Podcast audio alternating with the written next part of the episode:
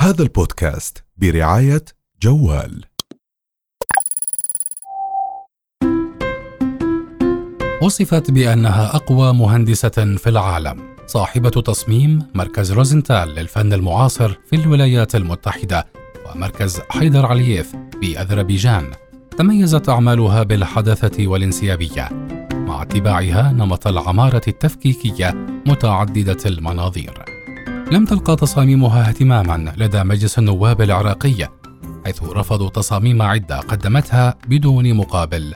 زها حديد، المعمارية البريطانية من أصل عراقي. مرحبا، أنا أحمد من جوال. من خلال تطبيق جوال بإمكان المشترك بتكة يشحن ويحول رصيده ويفعل حزم الدقائق والإنترنت ويفحص رصيده ويعرف استهلاكه من الدقائق والإنترنت.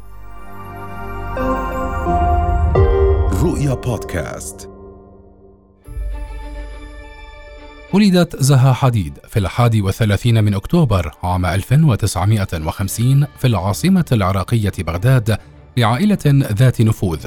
فوالدها محمد الحاج حسين حديد كان رجل أعمال وأحد مؤسسي الحزب الوطني الديمقراطي في العراق، ووالدتها الفنانة وجيهة الصابونشي. ساهمت تربية زها على يد والدها في تكوين شخصيتها الباهرة النجاح، كما كانت تقول: لم أشك يوما في أنني سأصير محترفة. وهي طالبة لم تكن تحب أن تضع أي نباتات طبيعية في أي مكان، ولكن لم تمانع أن تضع نباتات صناعية.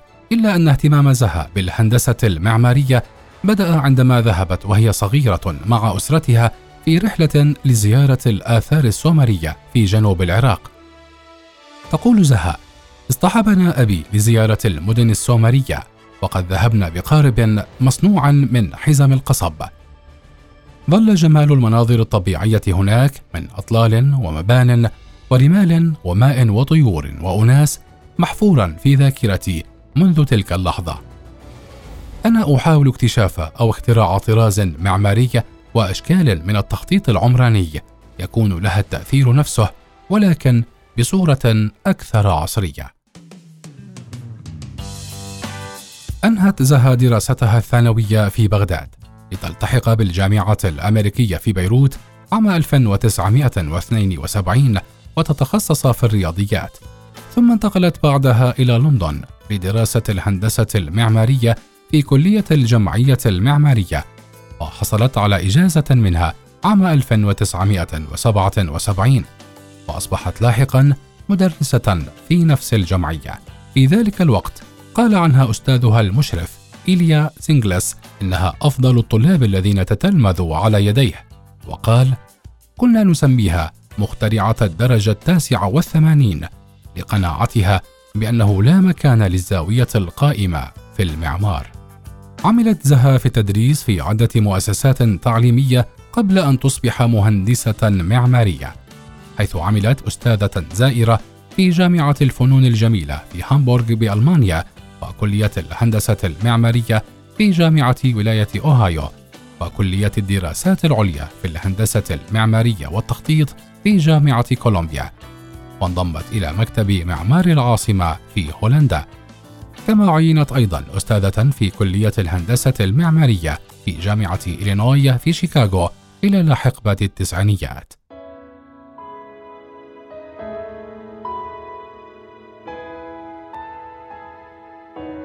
كانت زها متأثرة بأعمال المعماري أوسكار نيماير. كانت تصميماتها المعمارية راديكالية، بمعنى إيغالها في الخروج على المألوف، إذ اتسمت بالانسيابية والاستدارة، وهو ما يميز أغلب تصاميمها الهندسية الرائعة. في عام ألف وتسعمائة وثمانين أنشأت زها مكتبها المعماري الخاص في لندن، مكتب زها حديد المعماري، والذي يعمل به اليوم أكثر من ثلاثمائة وخمسين شخصاً. تبنت حديد المدرسة التفكيكية التي تنزع إلى تحطيم الفروق بين الرسم والنحت وإعادة صياغتهما في بوتقة معمارية بالاعتماد على آخر التقنيات الحديثة في هندسة المواد، ما يسمح بخلق أشكال كان من المستحيل في السابق الاعتماد على صلابتها الإنشائية وقدرتها على تحمل الأثقال المعمارية. من هنا أطلقت زها حديد لخيالها العنان ووضعت تصميماتها في خطوط حرة مائعة لا تحددها خطوط أفقية أو رأسية، واستخدمت سبائك مطورة من الحديد تتميز بالمتانة الشديدة وفي نفس الوقت القدرة على كسر الفراغ بمبان تبدو للعيان وكأنها أعمال نحتية بارعة ذات طابع مميز وبصمة لا تتكرر. اكتسبت زها حديد اعتراف العالم بها عندما فاز تصميمها في المسابقة المعمارية لتصميم مركز ذا بيك عام ألف وتسعمائة وثلاثة وثمانين، المركز الترفيهي في مدينة هونغ كونغ والذي هو عبارة عن ناطحة سحاب، وقد أعربت فيه عن نظرتها الجمالية الخاصة بإظهارها لإحساسها بالتجزئة وعدم الاستقرار والحركة وإسقاطها لهذه الأحاسيس على تصاميمها الهندسية ونمطها المعمارية. هذا جعلها تصنف مع مجموعة المعماريين المعروفين بالتفكيكيين، وقد شاع هذا التصنيف من خلال المعرض التاريخي التفكيكي الذي أقيم في متحف الفن الحديث في مدينة نيويورك عام ألف وتسعمائة وثمانية وثمانين.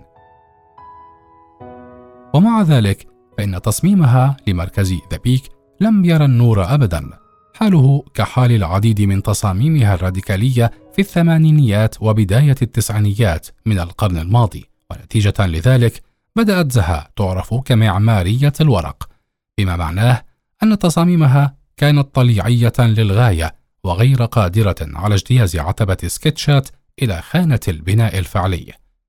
وزاد هذا الانطباع عنها عندما عرضت تصاميمها الخلابة كلوحات ملونة مفصلة منتجة من خلال البرامج المعمارية، وتم الإشارة إليها كعمل فني في معظم المتاحف.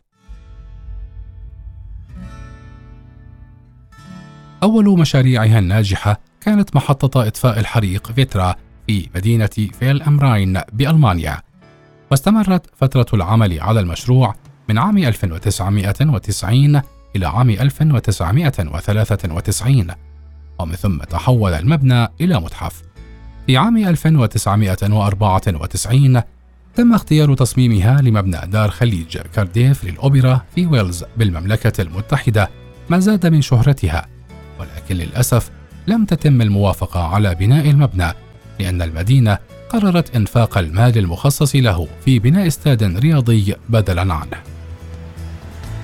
في عام ألف وتسعمائة وثمانية وتسعين حققت نجاحاً باهراً عندما تم اختيار تصميمها لمركز روزنتال للفن المعاصر، وكان هذا أول مشاريعها في الولايات المتحدة الأمريكية، وحصل تصميمها على جائزة المعهد الملكي للمعماريين البريطانيين في عام ألفين وأربعة.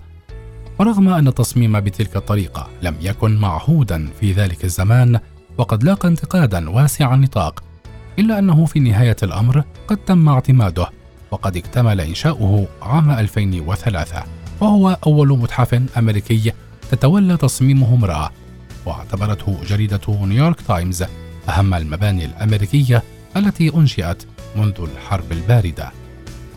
في عام ألفين وخمسة تم اختيار تصميمها لمبنى الرياضات البحرية الأولمبي المخصص لدورة الألعاب الأولمبية عام ألفين واثني عشر في لندن.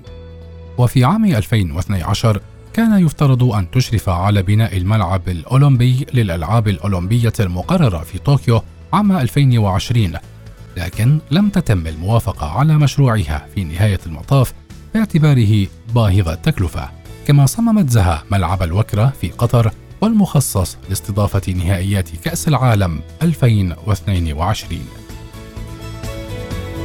في وطنها الثاني بريطانيا أغدقت عليها الملكة إليزابيث عام ألفين واثني عشر بلقب دام المعادل للقب سير أو الفارس، وذلك بعد عامين من نيلها أعلى الجوائز المعمارية البريطانية وهي ستيرلينغ، وكانت هذه واحدة من أكثر من مئة جائزة أسبغت عليها اعترافاً بإبداعاتها والآفاق الجديدة التي طرقتها في مجال تخصصها.